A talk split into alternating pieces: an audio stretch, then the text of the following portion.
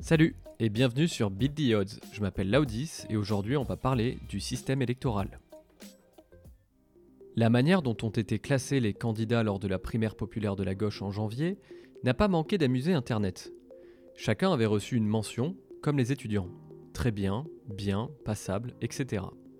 Si le choix sémantique est cocasse, voire absurde pour un enjeu politique, la question de comment a été réalisé ce vote est néanmoins pertinente.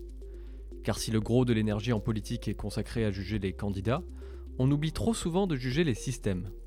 Et celui qui a été proposé lors de la primaire populaire a le mérite d'exister.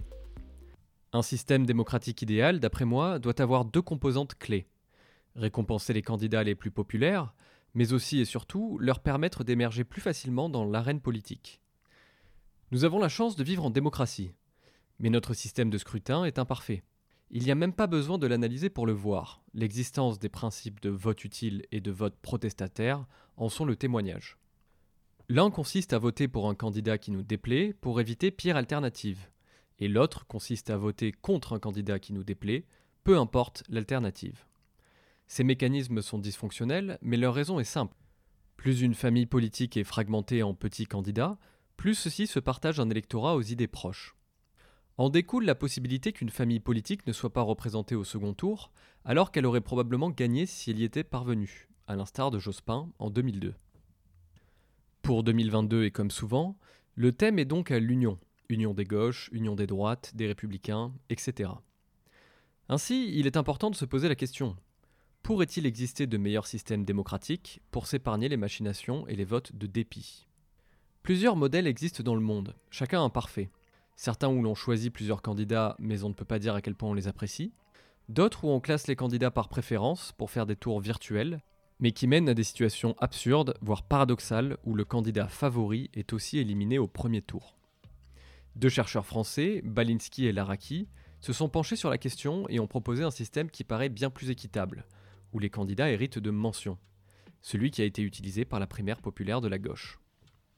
Ce système s'appelle le jugement majoritaire. L'idée est de donner des mentions à chaque candidat parmi les six suivantes. Très bien, bien, passable, insuffisant et à rejeter. Chaque électeur donne une mention à chacun des candidats. Ensuite, au dépouillement, on regarde quel candidat a obtenu la plus haute mention majoritaire, c'est-à-dire qui récolte plus de 50% des voix. Par exemple, un candidat qui a obtenu au moins assez bien chez plus de 50% de la population gagnera contre un candidat qui a obtenu au mieux passable pour ces mêmes 50%. En cas d'égalité, c'est-à-dire si plusieurs candidats ont la même mention, on choisit le plus proche de la mention du dessus. Par exemple, un candidat qui a au moins 45% de bien et mieux sera préféré à un candidat qui a seulement 40% de bien et mieux, même si les deux ont une mention majoritaire assez bien. Ce système, même s'il doit se doter d'une nomenclature plus sérieuse, est efficace pour contrer plusieurs des faiblesses évoquées plus haut. D'abord, les petites candidatures ne changent pas l'issue du scrutin, car tous les candidats que l'on apprécie hériteront de mentions proches et ne pourront pas se cannibaliser des voix. Il n'y a aucun intérêt non plus à faire un vote stratégique, car même si on note intentionnellement mal tous les candidats que l'on ne souhaite pas, ils seront en dessous de la mention majoritaire.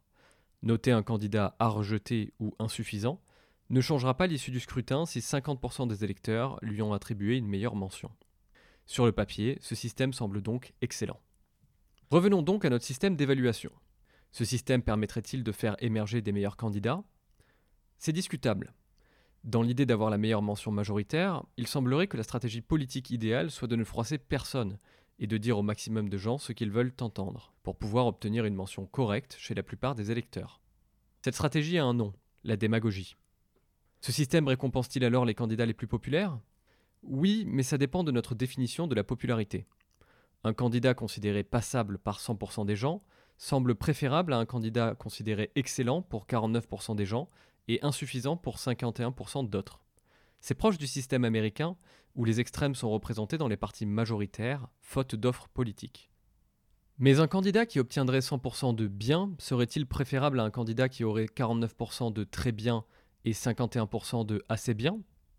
Il y a une autre manière d'aborder la question. Préfère-t-on un candidat moyen dans tous les sujets, ou excellent dans certains et moins bon dans d'autres? Il semblerait que dans les actes, on vote davantage pour certains thèmes clés et très précis. Dans son livre The Hard Thing About Hard Things, Ben Horowitz différencie deux types de PDG. Les PDG de guerre, quand la société va mal, et les PDG de paix, quand la société se porte bien. Selon lui, un PDG n'est bon que dans une de ces disciplines, et personne ni aucun système n'est parfait tout le temps. L'enjeu est l'adaptation. D'après moi, la politique obéit aux mêmes règles. La possibilité d'un système parfait et intemporel me paraît philosophique plutôt que mathématique. Le système idéal est probablement contextuel à une époque, une situation et un point de vue. Certains candidats dans l'histoire ont été incontestablement élus par une préférence du public et ont mené au drame. D'autres, d'abord impopulaires, sont parvenus à réconcilier de grandes dissensions.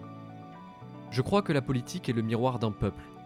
Soyons beaux et tel sera notre reflet.